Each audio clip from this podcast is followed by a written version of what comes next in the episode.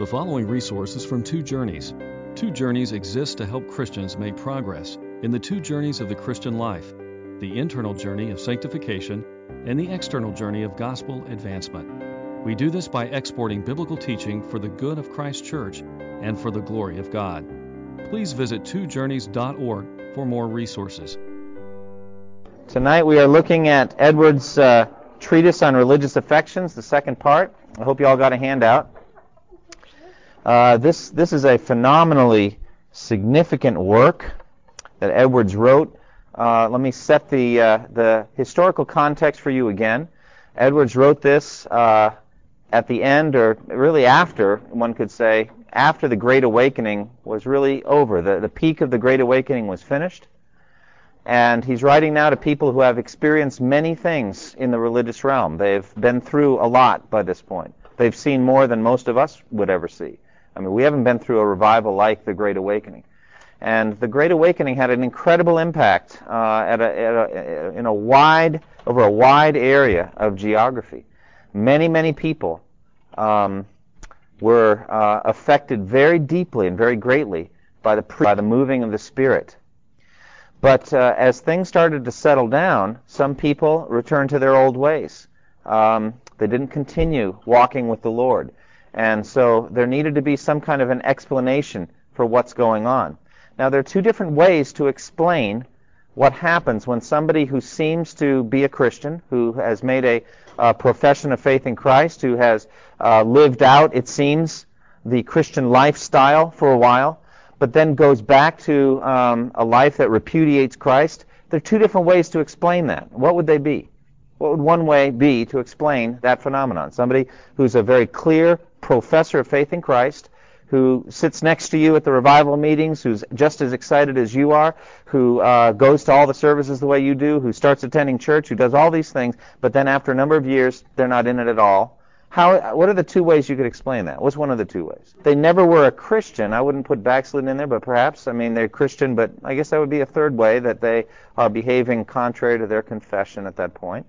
But one of them is that they really were converted. They never really were converted. And what would be another way, the opposite way of understanding that? That they've lost their salvation, that they were genuinely converted, that they were redeemed, that they were truly Christian, and they have lost their salvation. And that's what John Wesley thought. As he looked at the situation, he said, it's very clear, like a dog returning to its vomit, these have returned back to their old way of life. And Edwards tries to explain this through these kind of metaphysical nuances that nobody can follow. Christianity is a simple thing.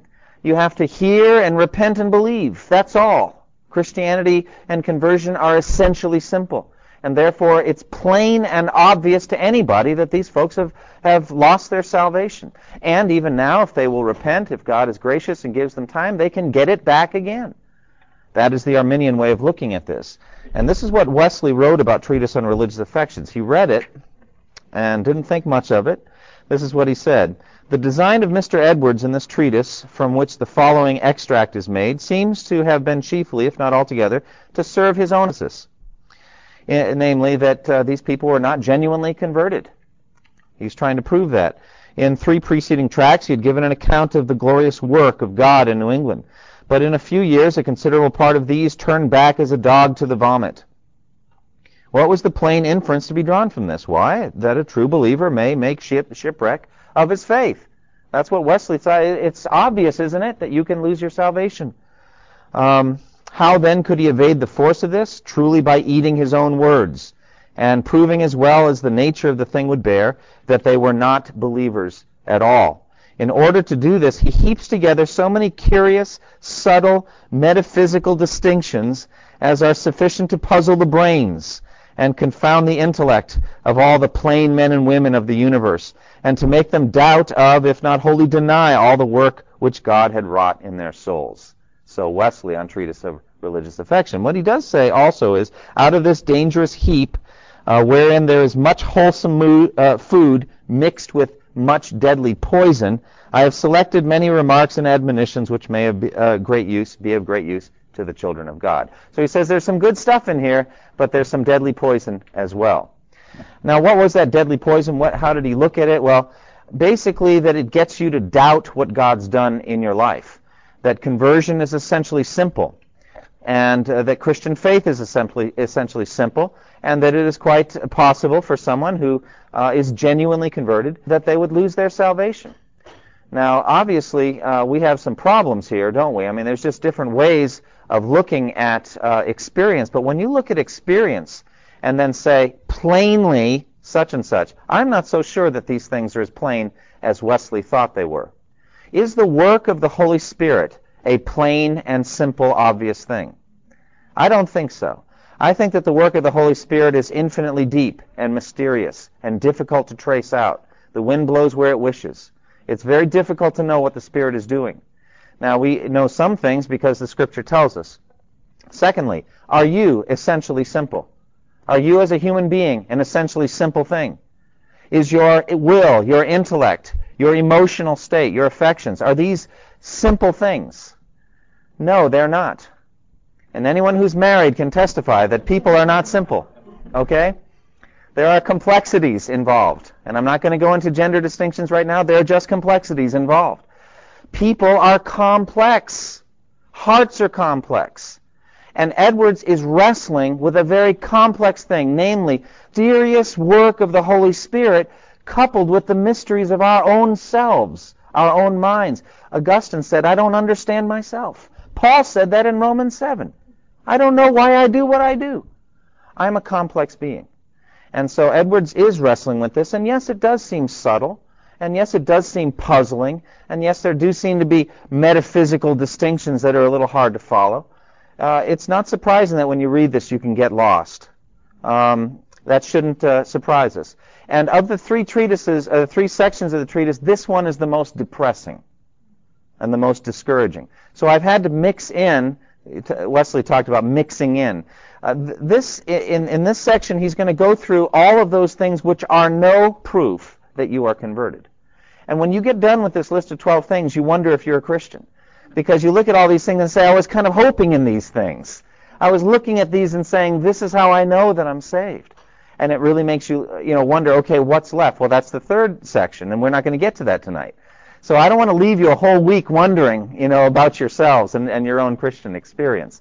So we're going to talk about that. The nub of the matter on the third section. Basically what Edwards is going to say is that the love and pursuit of personal holiness by broken-hearted sinners, this is the mark of regeneration. I'll say it again. The love and pursuit of personal holiness by broken-hearted, humbled sinners. This is the mark of regeneration. This is what the Holy Spirit does. All the other things that he's going to list here are good things, but they're not the essence of it, and they can be counterfeited. But this is something that Satan will not counterfeit. He can't counterfeit it because he's not holy. He hates righteousness, and he's never going to work this in anybody. And so when you see in yourself a broken-hearted, by that, what do you think he means by broken-hearted? He says all true, gracious, or godly affections are broken-hearted affections. We'll talk about that next week. What does he mean by that? Okay, Psalm 51. What does that say, Jack? That's right. A broken and contrite spirit, O God, you will not despise. And so basically, you are permanently brokenhearted as a Christian, aren't you? You're not really like, well, now I'm healed, I'm so full of myself, I'm healthy and strong again. It's not that. You definitely feel the rest of your life that you are a sinner in need of God's grace at every moment. And so you feel that, and yet there's a great joy in that because you know you have full forgiveness. You know that Christ has paid the penalty for your sins, and yet you don't trust in yourself. There's a broken heart. Blessed are those who mourn, the spiritual beggars. These are the ones who are in the kingdom of heaven. But that's not enough to just be brokenhearted. There's also a longing and pursuit and love for personal holiness. What do we mean by that? It's so true. And the more I look at this and then say it just feels so right, the more of it, I come back to the Beatitudes and realize how Christ nailed it right at the beginning of the Sermon on the Mount. Because these are the things. Blessed are those who are spiritual beggars, who know themselves to be destitute and have no resources inside themselves for this. Blessed are those who mourn. That's being brokenhearted. Blessed are those who hunger and thirst for righteousness, for they will be satisfied. This is what Christ said is the essence of kingdom life. And Edwards is just putting it in different words. But when he lists out these 12 things that we're going to look at tonight, which are no sure and certain sign of regeneration, you'll be amazed, and you'll start to realize how cheap it is to enter an evangelical church these days, how easy it is to be considered to be an eminent saint even, and how careful Edwards was about those things. We're going to see it. Now, the first few pages here are review, and I don't think we really have time for it. We just talked last time about the nature of affections and their importance in religion. So I just condensed the lecture from last time on the first page and a half. But you can read that. I'm going to just launch in now into part two, showing what are no certain signs that religious affections are gracious. Let me say this one thing about last time, which is 2 weeks ago. Basically, his point is that affections are the essence of true religion, true Christianity, the essence of true faith in Christ, true religion in Christ is essentially affection. Now, we define what that meant in that the human mind or heart has the ability not only to know and understand and perceive something, to know its attributes and its nature, you know, the intellectual side, the mental side, but also to either be attracted to held away from it, to yearn it and to want it, to like it or love it, or to dislike it or hate it, that we do this kind of thing. And so we are moved in our affections toward holy things, toward God. And he's saying that this affection is very much the essence of true religion. Now realize that he's fighting on two different battles. There are some, Chauncey and the old lights, that are saying that these excesses are bad. They actually are proof that these people are not converted.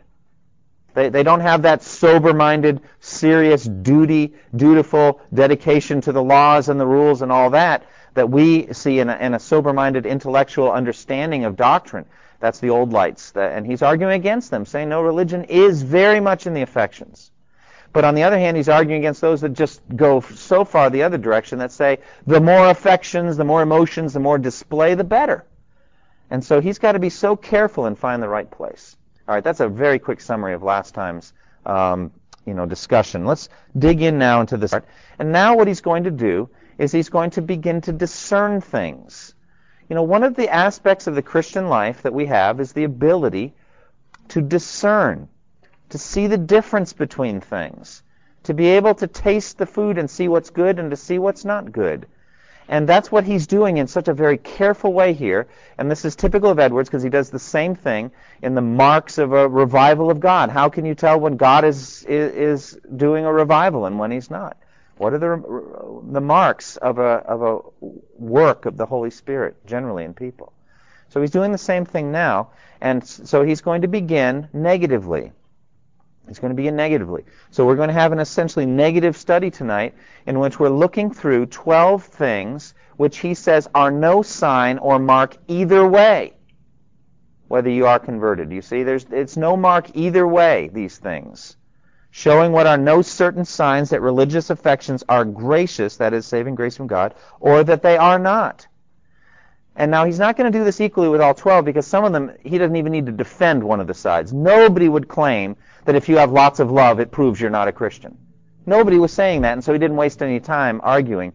Chauncey and the old lights, and nobody said that, so why want it? There's no Christian on earth that says, I'll tell you what, if I see a lot of love from you, I know you're not a Christian. Okay, he didn't need to waste any time on that. So he only argued on the one side. Just because there seems to be a display of love doesn't mean you are a Christian. That's what he's going to be doing. So but in many of these cases, he's got to go on both sides. He's got to show that just because you have a lot of affections doesn't mean you're not a Christian, arguing against those old lights. All right? Just because you're not doesn't mean you're... But on the other hand, just because you do have them doesn't mean you are a Christian. So he's always got to be looking at both sides of the coin, and he does so very, very well. Now let's look at the list of 12 things and see what he says are no certain signs that you are born again or that you're not, either way. Number one, strong and high affections is no proof either way concerning someone's conversion. Secondly, that someone's affections have a strong effect on their body is no proof either way concerning their conversion. That, thirdly, affections cause someone to become very fluent, fervent, and abundant in talking about Christ and spiritual things is no proof either way concerning their conversion. Fourth, that someone did not manufacture or stimulate those affections on their own is no proof either way concerning their conversion. Number 5, that those affections come with many texts of Scripture is no proof either way concerning their conversion. Number 6, that there is an appearance of love in them is no proof. Number 7, having many different kinds of religious affections is no proof. Number 8, that comforts and joys in spiritual things follow a great torment of soul in a certain order is no proof. I'll talk about that in a moment. But number 9, that these religious affections cause someone to spend much time in religion and to be zealously engaged in the external duties of worship is no proof. Number 10, that these affections lead people to praise and glorify God with their mouths is no proof. Number 11, that these affections make the people that have them exceedingly confident that what they experience is divine and that they are in a good estate is no proof. Number 12, that the outward manifestations of these affections and the accounts people give of them are very affecting and pleasing to the godly is no proof. Well, even that might be a little wordy for you, so what I did was I boiled it down even simpler. Albert Einstein said everything should be made as simple as possible, but not simpler. Now, I don't know if I've gone too simple here, but I've tried to simplify that list of 12 and get it down to its lowest level. Simplified list. First of all, strong, high religious affections, no proof. Have lots of strong feelings, religious feelings. That's no proof. Secondly, to have some, those affections have some effect on your body. You might say, what are you talking about? Well, I mean, if you've been through a revival, you probably, I mean, there's dancing in the aisles. I mean, there are people rolling on the ground. There are people that show with their bodies that things have happened. There are some people that weep, that cry out, that like when he preached Sinners in the Hands of an Angry God, people thought that the ground was going to open up under their feet and that they were going to be swallowed up into hell. And you could, if you had been watching them, you would have seen bodily effects of their affections, what they were going through. Thirdly, fluent, fervent, and abundant talk about Christ is no proof. Being able to talk about the things of God and be fervent in that talk and say many things and even accurate things, it's no proof.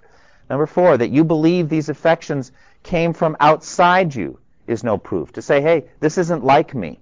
These kinds of things don't happen to me. I didn't manufacture. This came on me from the outside. It's no proof. Number 5, that you have lots of texts of Scripture to support what's happened to you is no proof. Number 6, having an appearance of love is no proof. Now, Edwards will say having a genuine love for God and love for neighbor is proof. But love can be counterfeited. And he's going to talk about that. And he's talking here about an appearance of love. And having that is no proof. Number 7, having many different kinds of religious affections, a kind of a golden corral experience in which it's not just one thing, but many things on your plate. Some of you are cringing. I mean, maybe you just don't like Golden Corral, but I mean, there are buffets, in which you can load up on your plate. Just to have a variety of these things is no proof. It's very interesting that he points that one out, and I'll tell you more later why I find that interesting. He's a very careful man. Number 8, that torment of soul gave way in the end to joy is no proof. Now this is kind of big, and we'll talk more about it, but the Puritans especially had a kind of a pattern of conversion, that you went through certain agonies of the soul, and it was caused by the law and terrors of the law. And it resulted in a kind of a crying out against yourself for a period of time. And then after that would come a certain relief and release that you had been forgiven and that God was merciful to you. And you were then convinced that you were converted. There was pattern and program. And it almost became ritualistic, as so often happens. You can go from tradition to traditionalism. And this is the way. And when you start to realize that everybody coming forward to give testimony gave the same testimony, that's why Richard Baxter had to say, God breaketh not all men alike. Not everybody gets broken by the Spirit the same way. Have your own testimony. Tell us what God really did in your life. It doesn't all have to be the same thing. But anyway, even if you do get the grade A blue ribbon approved conversion testimony story, doesn't mean that it's you're genuinely converted. Okay, number 9. Lots of religious service and external worship is no proof. And number 10, praising and glorifying God with your mouth is no proof. Number 11, this is striking, having a strong confidence and assurance based on these affections is no proof. Now think about Evangelism Explosion. Don't we basically ask them to give an assessment of their assurance? If you were to die tonight, tell me how sure you would be that you were going to heaven. We're always asking people about their assurance. And if they don't have 100% assurance, we think they need the gospel. And we're going to share the gospel with them because 99% assured is 100% lost, one preacher said. 99% assured is 100% lost. Is that true? Where do you find that in the Bible? What do you think Peter's level of assurance was when the cock crowed that night? 100% lost? Jesus said, I pray for you that your faith will not fail. He wasn't lost at all. But he had a pretty tough night that night, and his assurance was about as low as I think you're going to find it. But flip side, is it true that 100% assured is 100% saved? Because you are absolutely convinced that you're saved, are you? I don't know. How convinced were the Pharisees that they were saved? Oh, they had 110% and working on 111. They were going up. Okay? Number 12, having a compelling testimony that other godly people love and put their stamp of approval on. All of these people say, now this person's a Christian, is no proof. All right, now you say, wow, what's left? You look at that and you say, I've got nothing left to stand on. But you got to realize now, you look at these 12 things, realize that these things actually are part of a healthy Christian life. And they are good things that God does. And so you can get to be alienated from the list and say, okay, I don't want any of those things. That's the wrong reaction. You should want all of these things. These are good things. To talk a lot about your faith is a good thing. And to be active in praising God with your mouth is a good thing. All of these are fruit on the tree, but they're not the essence of the tree. That's what he's saying. And the fruit can be taped by the devil onto the tree without there being a genuine living principle there. That's what he's getting at here. All right, well, let's take them apart and look at them one at a time as time allows. We're not going to really have the time to go through all of these equally. As a matter of fact, I didn't even do that on your sheet. I'm urging you to read this on your own. My little synopsis here will not do it justice. Let's look at the first. Strong and high affections is no proof either way concerning someone's conversion. And by the way, just when you begin this process and start to accept that this process is valid, you begin to realize how revolutionary that is in an evangelical church. Because it's so easy to just take everything at face value and just assume that because somebody comes regularly to church and that they talk a lot about Christianity. And the standards get impossibly low almost in evangelical churches. Looking for some evidence. And even the slightest little thing, and then we'll say, well, they were saved, they just didn't really lead a great Christian life. Well, I'll tell you this, for myself, I get anxious about, as a pastor, I don't settle for that, and it's a hard thing to break in to that and say, don't trust in these things. These things are no sure certain proof for you. Let's look instead at what's really going on in your heart to be sure that you know the Lord. And I say of all the things in pastoral ministry, that is among the most painful. To take somebody who you believe as a pastor is falsely assured and to do the work needed to bring them to that same conclusion so that they will genuinely trust in the Lord is a very difficult and painful journey. You can imagine, because they're going to fight you every step of the way. And you're taking away what they clung to all this time. And it's very, very hard, but it needs to be done. All right, number one, strong and high affections, no proof either way. All right, it is no proof that you are not converted if you have strong religious affections. Now, that might seem odd to you, but that's what these old lights, Chauncey and all them, were saying. If we see this big, enthusiastic, outward affection thing, you don't really know what Christianity is. Well, he's got to argue against that. And that's the very thing he did in the whole first section of his treatise anyway, isn't it? Who's going to say that we should not have a very strong love for Christ? You have too much love for Christ. Who would ever argue that? That's an odd position to take. or that we should not have a very great hatred of evil and be actually emotional about it and have a reaction to it, to a temptation or something. I actually think our reactions are too weak, too flaccid. And Edwards says, no, drive them on, to where God is. Have a strong and passionate response to evil, like Jesus did. Or number three, that we should have very strong yearning for holiness. These are affections. The main text that he's working on speaks of very strong affections, 1 Peter 1:8. Though you have not seen him, you love him. And even though you do not see him now, you believe in him and are filled with an inexpressible and glorious joy. That's pretty strong affection, isn't it? And so if this is what Peter's enjoining, so much for Chauncey and the Old Lights. Because that is very strong affection. That's passionate language, isn't it? Number 5, there is much evidence in Scripture about very high affections as part of the healthy Christian life. Jesus commanded it, didn't he? Luke 6:23, if you're persecuted for righteousness' sake, he told you, quote, rejoice in that day and leap for joy. Now, when was the last time you leapt for joy? I think it's been a while for me. I'm not a leaper, okay? Okay, but maybe I need to be more of a leaper, okay? Jesus commands leap for joy here. What would Chauncey think of that? What would the Old Lights think of that leaping thing? We've got to be careful of that leaping. But Jesus said leap for joy because great is your reward in heaven. Because that's how they persecuted the prophets. Number 6, the Psalms are filled with passionate expressions. Psalm 119:97, oh, how I love your law. I meditate on it all day long. You know, it's interesting to do an original language study on the word oh. There's a number of words that are translated oh. And they're just, I mean, they have no business there except emotion. They're affectionate words. They're passionate words. Sometimes the English translates oh just in the direct address, the so-called vocative case, whenever we're speaking to Lord. I love you, oh Lord. That's not the word I'm talking about. But there's another word that does. You know, like, oh, the depths of the riches, the wisdom, the knowledge of God, how unsearchable his judgments. That's just passionate language, isn't it? And it's just the Greek omega, just a single letter. And the NASB 119:53 says, burning indignation has seized me because of the wicked who forsake your law. Burning indignation. That sounds like strong passion, doesn't it? It sounds like affections. Psalm 119:136, streams of tears flow from my eyes, for your law is not obeyed. I was very convicted by my study of Psalm 119 and how passionate the psalmist is and how my heart isn't like this. I don't cry when God's word is disobeyed. But the psalmist did.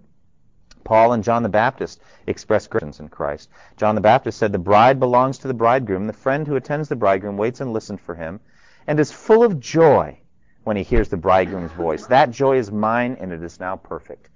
I mean, he's just filled with joy at hearing Jesus' voice. Filled with joy. And so also Philippians 1:8, for God is my witness, how I long for all of you with the affection of Christ Jesus. Very affectionate language there. 2 Timothy 1:4, same thing with his relationship with Timothy. Recalling your tears, I long to see you so that I may be filled with joy. Timothy apparently cried when he said goodbye to Paul. Back in those days, when you said goodbye to somebody, it could be for life. I mean, it was just hard to move around. And if he knew that Paul was going a long distance away, he might never see him again, and he cried. And he said, recalling your tears, I long to see you. And, you know, there's every indication with this being 2 Timothy that he never saw him again. That was his last letter. He expected to die soon. So, and a lot of affection, a lot of emotion there. The church rejoiced greatly in Christ's resurrection and ascension. They worshipped him and returned to Jerusalem with great joy. There's a lot of evidence about this. We don't have to work too hard to prove this. Number 9, saints and angels in heaven are characterized by displays of affection. Edwards put it this way, the saints and angels in heaven that have religion in its highest perfection are exceedingly affected with what they behold and contemplate of God's perfections and works. They are all as a pure flame of fire in their love and in the greatness and strength of their joy and gratitude. Revelation 19:1-7. This is a little slice of heavenly affection, is what it is. After this I heard what sounded like the roar of a great multitude in heaven shouting. Stop there. I mean, that is passion going on up there in heaven. The roar of a multitude shouting, hallelujah! Salvation and glory and power belong to our God, for true and just are his judgments. What are they celebrating? They're celebrating like the 7 bowls and the 7 vials and the 7 trumpets. I mean, they are just worshiping God for what he's doing. And he's pouring out wrath. But they know that he's clearing the way for the coming of Christ, that Jesus is coming back now. Revelation 19 is the second coming chapter. And they are just on the edge of their seat. If they're even seated, they're probably standing and jumping up and down. Come, Lord Jesus, they're shouting. But salvation and glory and power belong to our true and just are his judgments. He has condemned the great prostitute who corrupted the earth by her adulteries. He has avenged on her the blood of his servants. And again they shouted. Stop there. I mean, they just don't stop, do they? They're just so excited, and they're so thrilled. And non-Christians tell us that heaven's going to be a boring place. My goodness, this is not boredom I'm reading here. They shouted again, hallelujah. The smoke from her goes up forever and ever. They're worshiping God for his wrath here. The 24 elders and the 4 living creatures fell down and worshiped God, who is seated on the throne. They did what? They fell down. These are bodily expressions. Do they have bodies? I don't know. But they fell down. They fell down, and they're just filled with joy. And they worshiped God, who is seated on the throne, and they cried, Amen, hallelujah. And then a voice came from the throne saying, Praise our God, all you servants, you who fear him, both small and great. Then I heard what sounded like a great multitude, like the roar of rushing waters, and like loud peals of thunder. Well, he already said that in verse 1, so he's got to be adding even more. It was like that was loud, but this is louder now, okay? Shouting, Hallelujah, for our Lord God Almighty reigns. That's the Hallelujah verse. You know that, don't you? The Hallelujah chorus. That's what Handel was reading when he said this, and he did his feeble best to put into earthly music what is really going to go on that day in heaven. And you say, feeble, yes, feeble, compared to what the saints and the angels in heaven were doing. It is just an earthly echo. Verse 7, Let us rejoice and be glad and give him glory, for the wedding of the Lamb has come, and his bride has made herself ready. Now, if that's not passion, I don't know what is. I mean, that's a hot place. There's a lot of passion there, and therefore it is clearly concluded that great and high displays of affection are no proof that you are not converted. Isn't it obvious? But now, is it proof that you are converted? That's what he's going to argue now. Because you have big, high displays of affection and emotion, does that prove that you're born again? Frequently in the text, he will say, on the other hand, and when you read that, if you have a copy you could write in, you circle that, because that's where he's turning to deal with the other folks. And just about every time in each one of these points, he says, now, on the other hand, it is no proof the other way that you are converted if you have these big shows of affection and emotion. There are many examples of people in Scripture who have strong religious affections who are not certainly converted. We don't know for a fact that the Galatians were converted. You could say, well, wait a minute. Well, was Paul certain they were converted? He wasn't. He was concerned because they were getting swept away by a false gospel, and that's not the mark of conversion. Okay? Converted people don't get swept away with the gospel of works. They stand firm in that day of testing. They hear Christ's voice, and they will not follow the voice of another. They know. And so they're not going to follow. And he says, I fear for you that somehow I have wasted my effort on you. Galatians 4:11. Is he certain that they're converted? No, he's not. And that's why there's such a strong, strong tone here in Galatians. It's such a serious letter, isn't it? He doesn't even bother to commend them. Usually he commends everybody. The Ephesians get their commendation. The Philippians get their commendation. The Galatians get nothing. They get, I'm shocked that you're so quickly abandoning the gospel. That's what they get. And what does he say in Galatians 4:15 and 16? He says, what has happened to all your joy? I can testify that if you could have done so, you would have torn out your eyes and given them to me. Have I now become your enemy by telling you the truth? Okay, well, he talks about some joy there, doesn't he? And not just a little joy, but all your joy. So apparently they were very joyful about their conversion. Very joyful, because displays of the Spirit were shown. There was miracles, I believe. There were all kinds of stuff going on. And they were really excited about that. But now, he doesn't even know if they're converted. Doesn't that prove that you can have great and high displays of affection, and yet it's no sure and certain sign that you were born again? How about the Israelites after the Red Sea? How do they feel on the other side of the Red Sea? If you walked around and asked, are you feeling emotional right now? What would they have said? Oh, they were feeling emotional. They even wrote a poem. They even sang and danced to tambourines. I mean, they were having a very, very emotional experience, weren't they? They really were. Moses and the Israelites sang this song to the Lord. I will sing to the Lord, for he is highly exalted. The horse and its rider he has hurled into the sea. The Lord is my strength and my song. He has become my salvation. He is my God, and I will praise him, my Father's God, and I will exalt him. And then later in the chapter, verse 20, then Miriam the prophetess, Aaron's sister, took a tambourine in her, and all the women followed her with tambourines and dancing. Miriam sang to them, sing to the Lord, for he is highly exalted. The horse and rider he has hurled into the sea. So they are definitely having an affection there. There's definitely emotion. There's definitely passion. And it's not a little, it's a lot. Strong passion. And I would argue that you probably haven't had any religious affections as high as the Israelites on the other side of the Red Sea. I mean, that was incredible, and they wrote Psalms about it for centuries after that. To actually see what it was like, and to see Pharaoh and his army finally destroyed, and they're finally free, and they know it's done now. They are really, truly free. What a moment. What a moment. And yet, the next verse even, then Moses led Israel from the Red Sea, and they went into the desert of Shur. For 3 days they traveled in the desert without finding water. When they came to Marah, they could not drink its water because it was bitter. That's why the place is called Marah. So the people grumbled against Moses. Is that a big deal, that grumbling thing? Oh, it's a huge deal. And as a matter of fact, God mentions it many times and talks about it. David talks about it in Psalm 95, the fact that they hardened their hearts and grumbled against the Lord. They did not trust him, and therefore they didn't believe in him. And therefore they were not converted. Some of them were, but not many. And Paul himself says there are examples of people who were baptized in the Red Sea and ate the bread and all that, using that Christian terminology, and said, yet God was not pleased with most of them. Their bodies were scattered in the desert.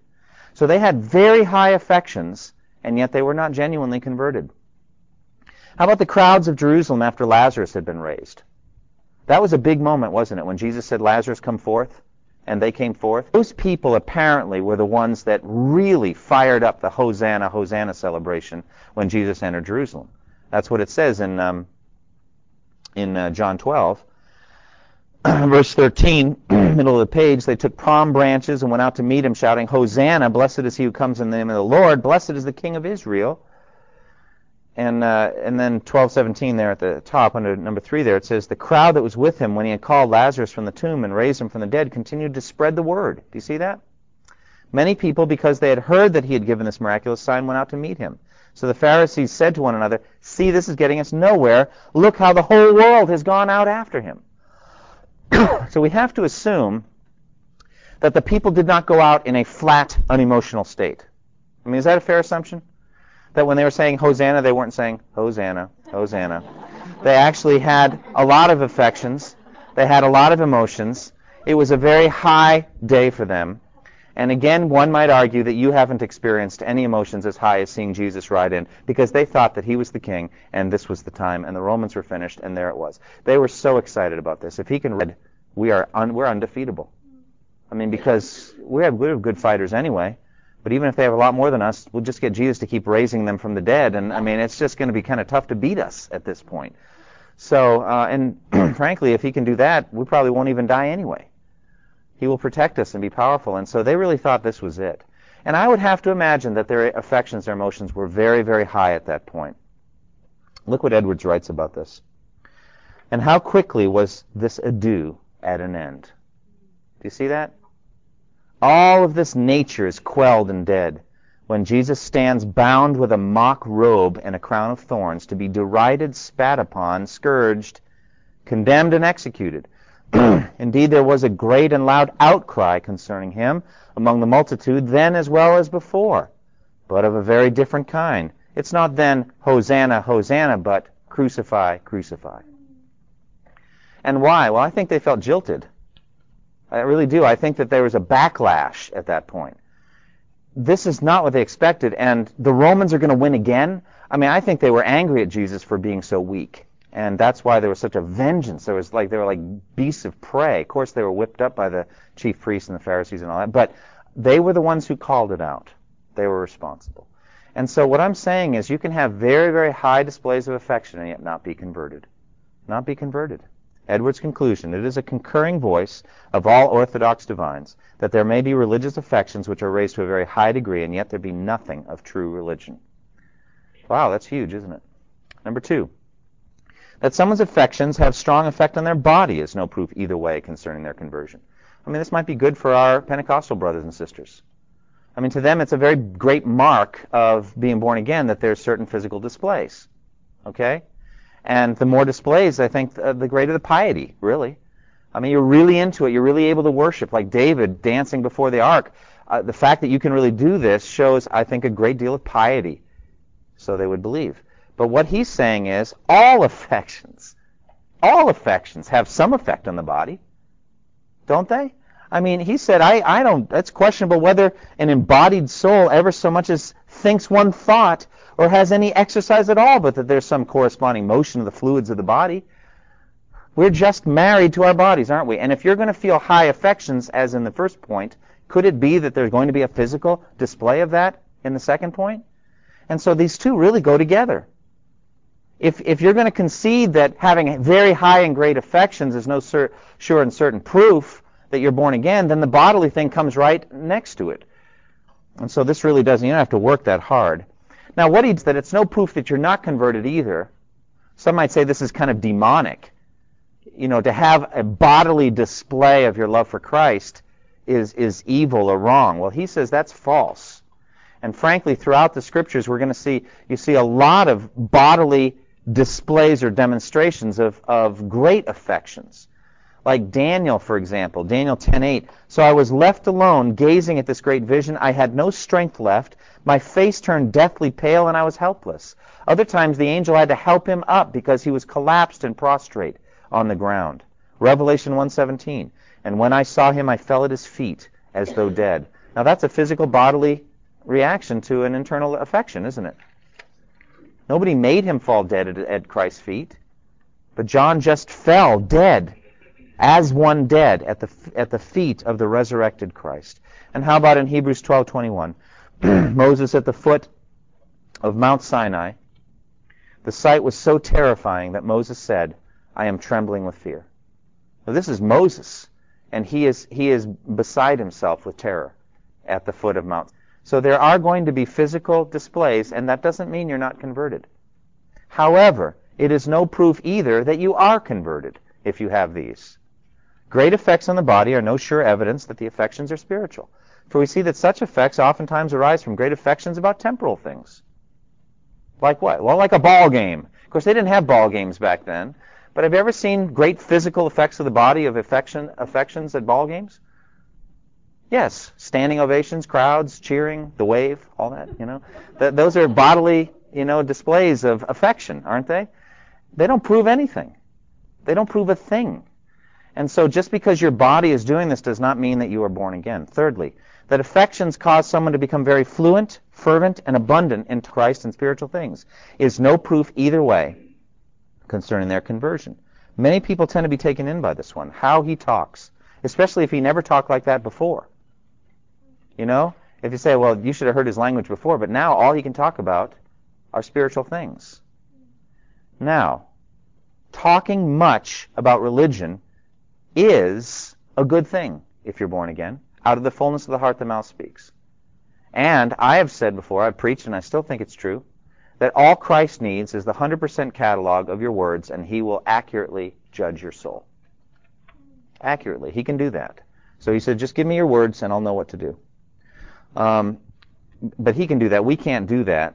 And what he's saying is just because somebody else, as you're listening, is talking a lot about spiritual things does not mean certainly that they're born again. Now, talking much about religion is a good thing. It says in Colossians 4:6, let your conversation be always full of grace, seasoned with salt. So talk a lot, it says. Isn't that about what it says? Talk about Christ.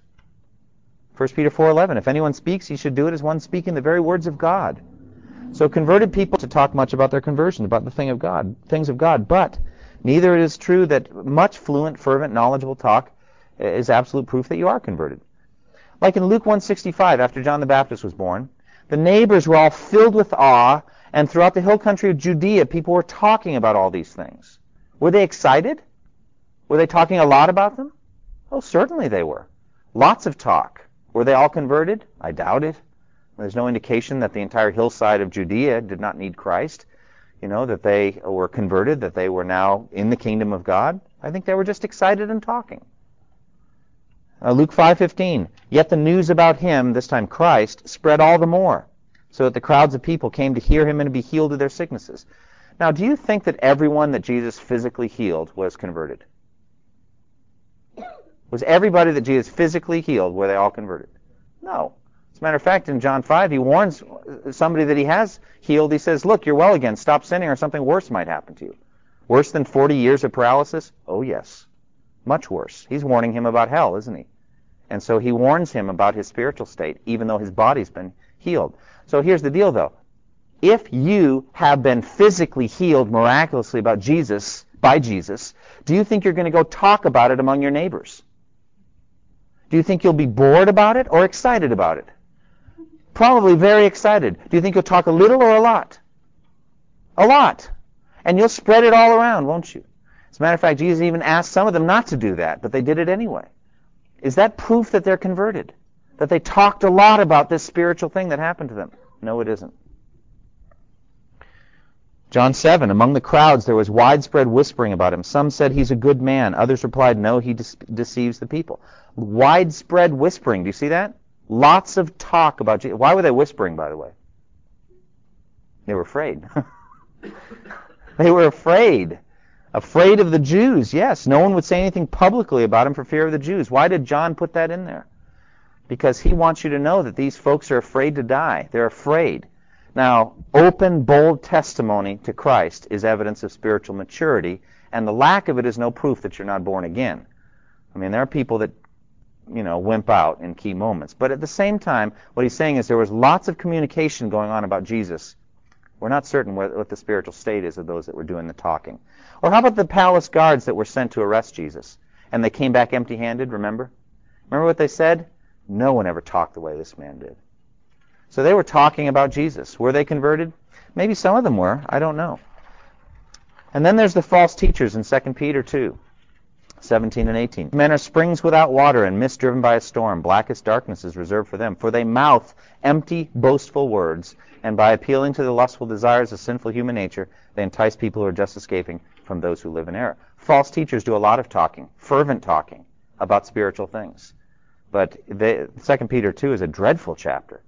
Now, these people are bound for the worst place in hell. I mean, it's a terrible, terrible thing to be a false teacher. Terrible thing. And yet they do a lot of talking about spiritual things. Number 4. That someone did not manufacture or stimulate those affections on their own is no proof either way concerning their conversion. It's no proof that you're not converted.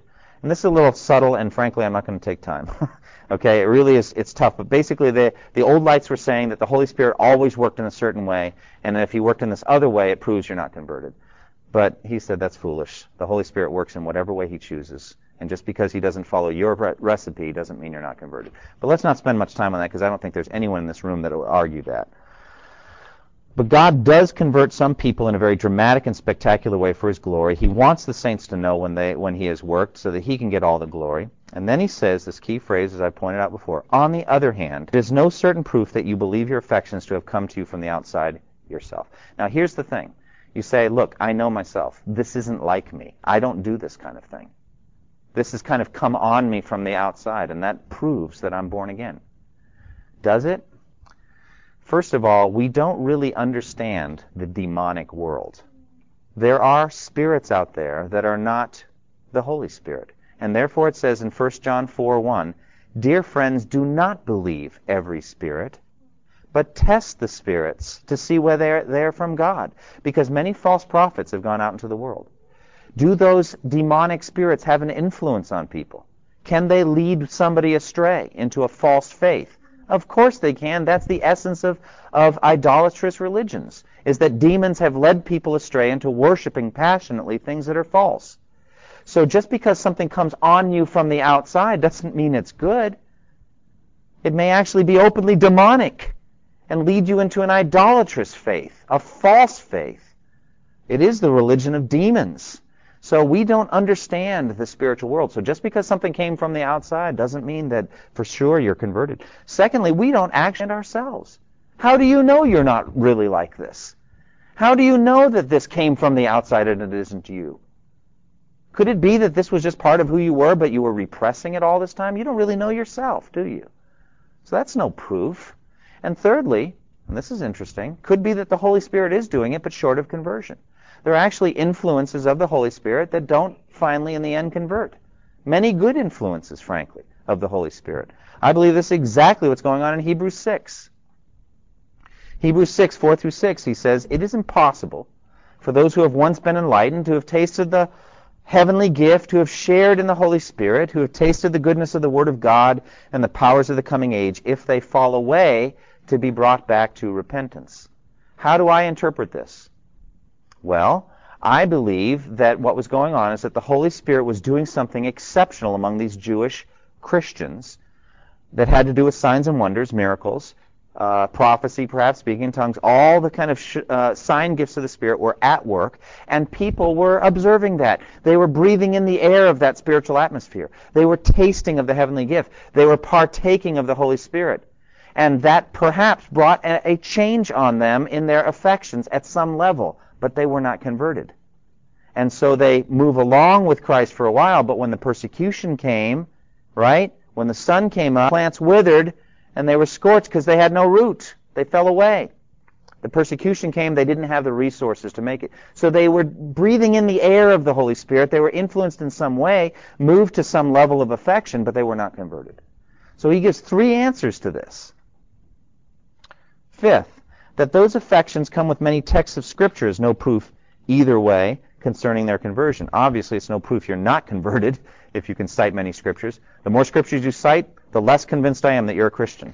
I mean, nobody would say that. So he doesn't even bother answering that. I hate it when they quote Scripture.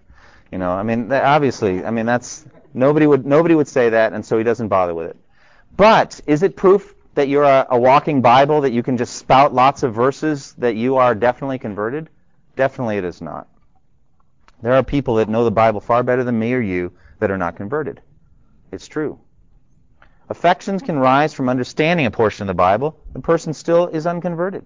For example, Matthew 13, 20, and 21. This should be familiar. We just heard it in Sunday morning preaching a few weeks ago.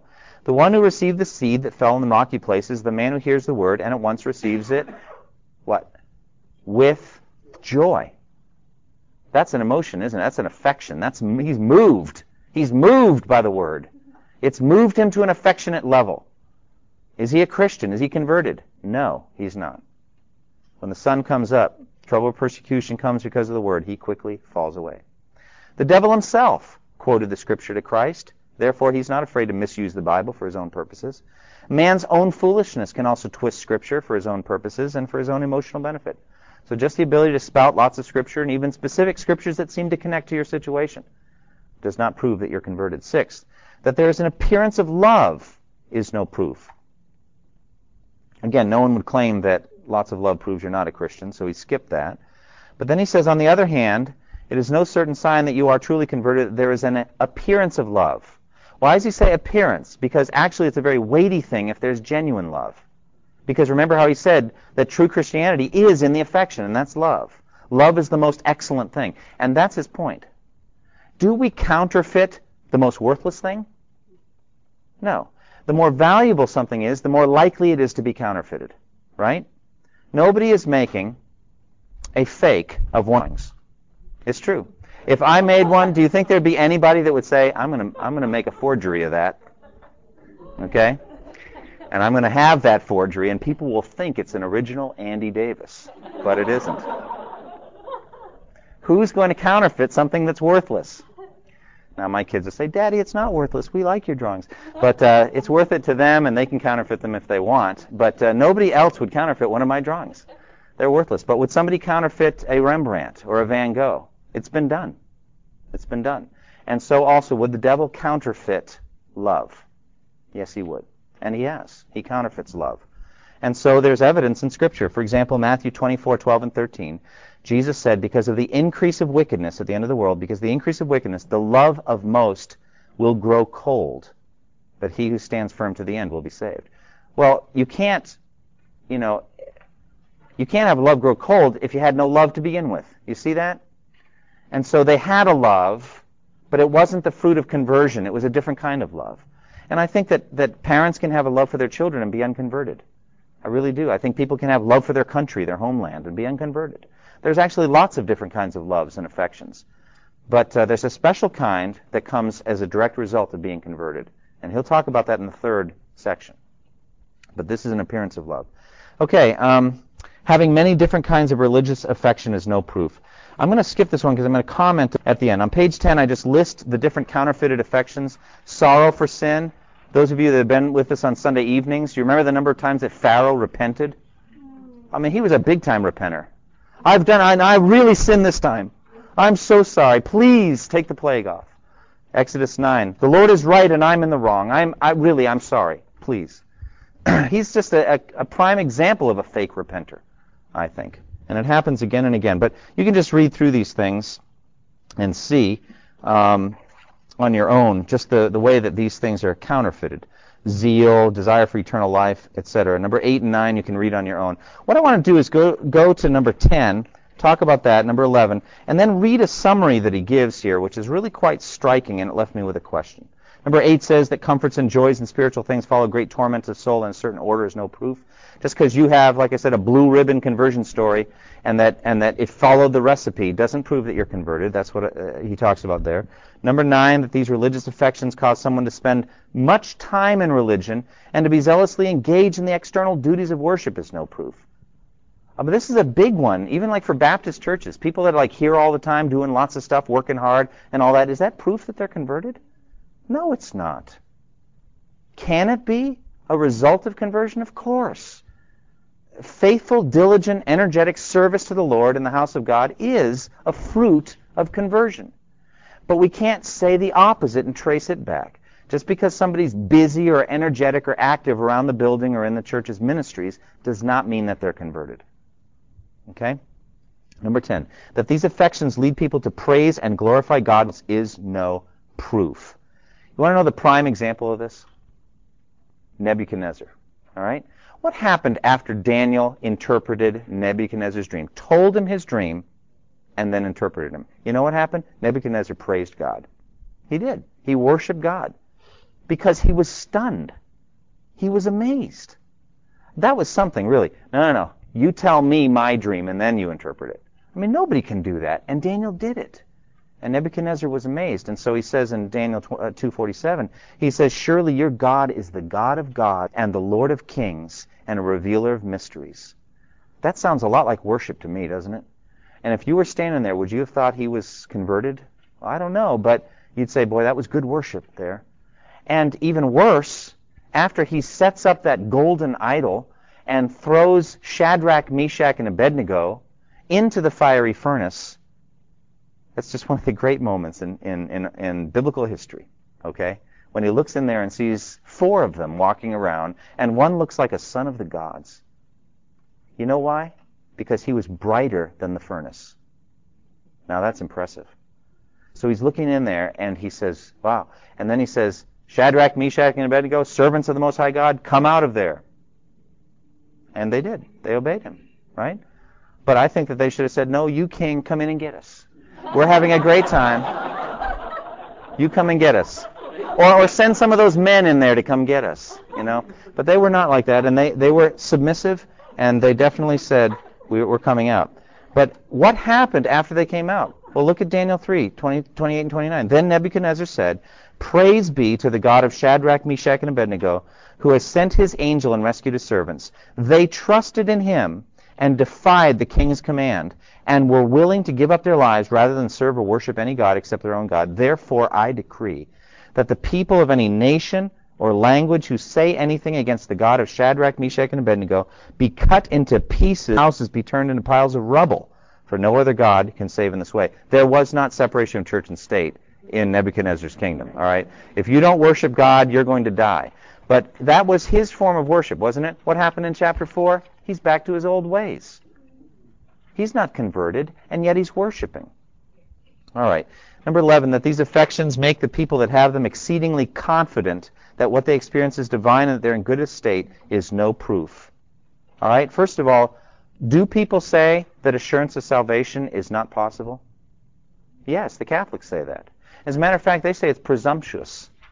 No Protestant tends to say it, although Arminians do. But you would say, you know, they would say that that's evidence of arrogance. And if you say, I am definitely certain that I'm converted, you must not be converted.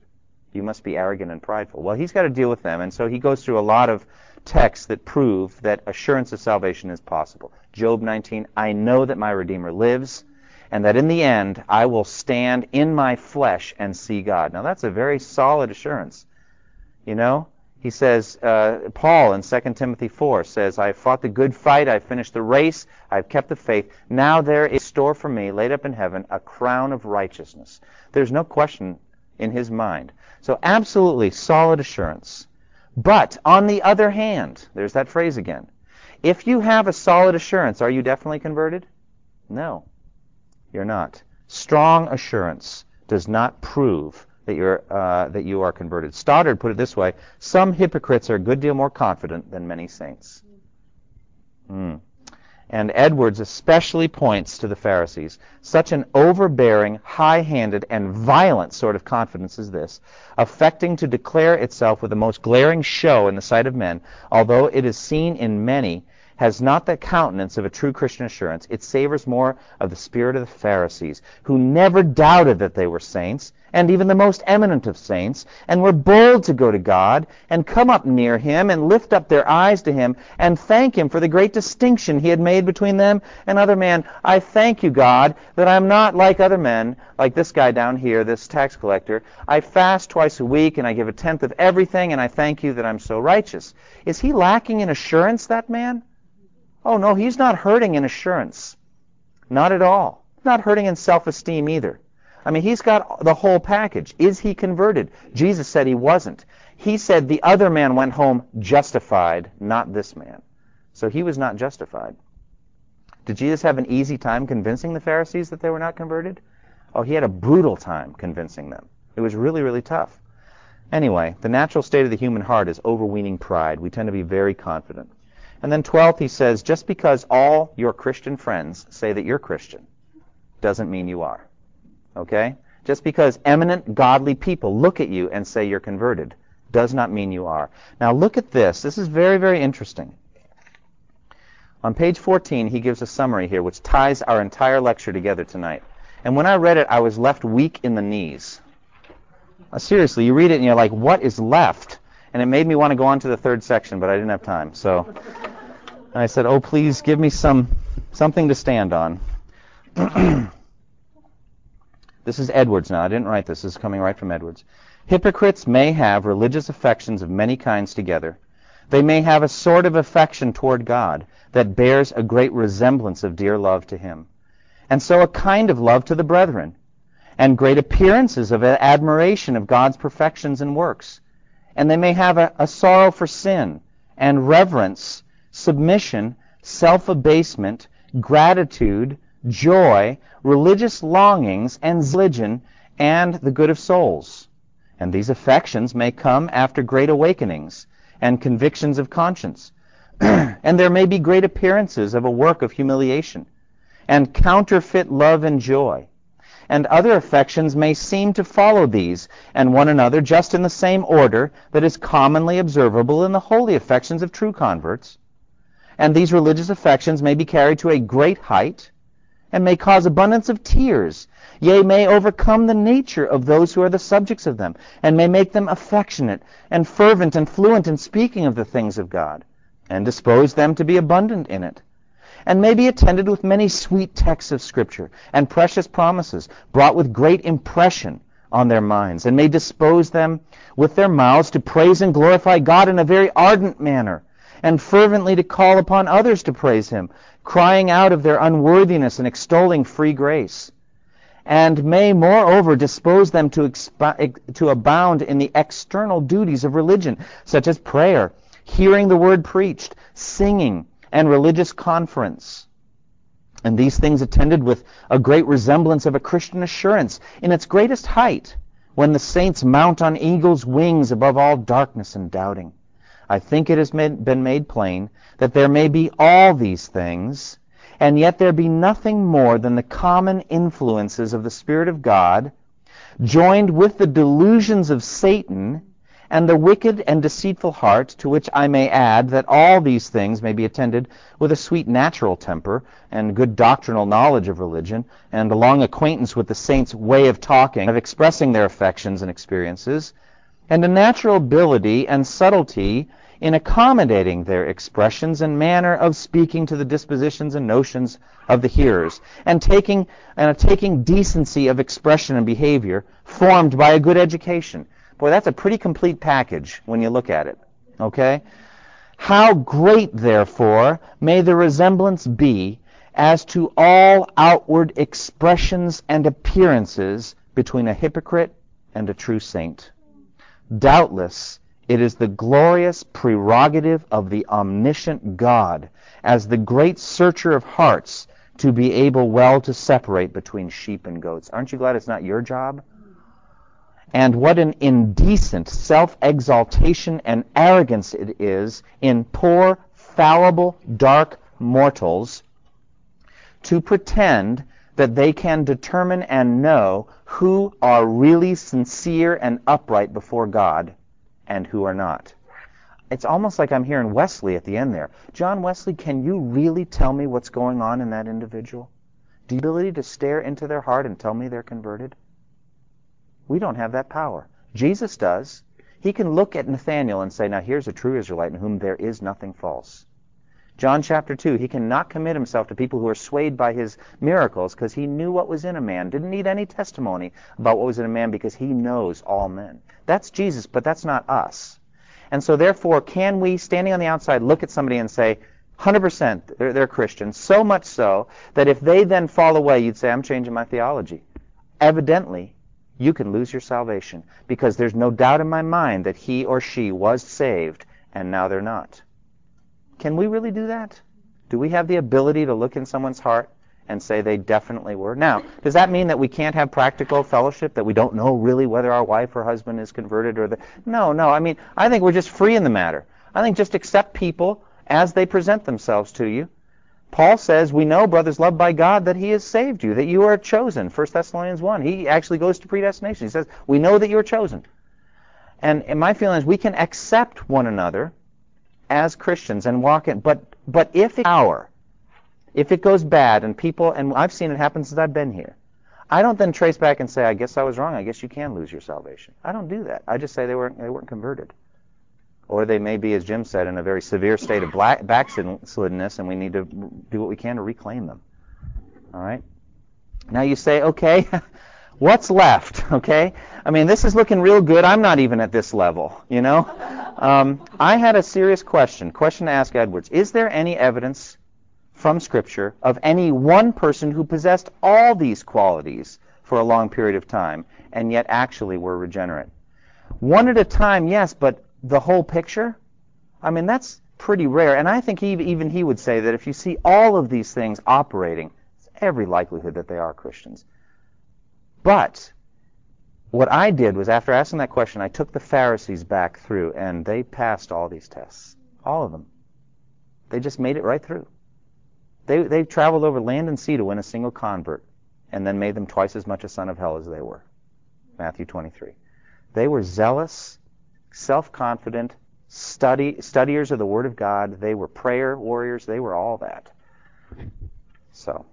anyway, next time we're going to talk about what are sure and certain marks that you're converted. But I gave it to you at the beginning. It's a passionate longing after personal holiness by broken-hearted sinners. Okay, are you encouraged? Do you have hope? Do you see that working in your life? Be encouraged. Or read the book of 1 John. This is how we know, you know, etc. Woe is me. Yes. Right, and see, I believe that we can ourselves have assurance. We already read a book on that. Definitely we can have assurance. All this stuff is standing on the outside looking at somebody else. You see, can we stand on the outside and look at somebody else and say, they are definitely a Christian? We can't do that. But we can practically have fellowship with one another. Yes, you had a question?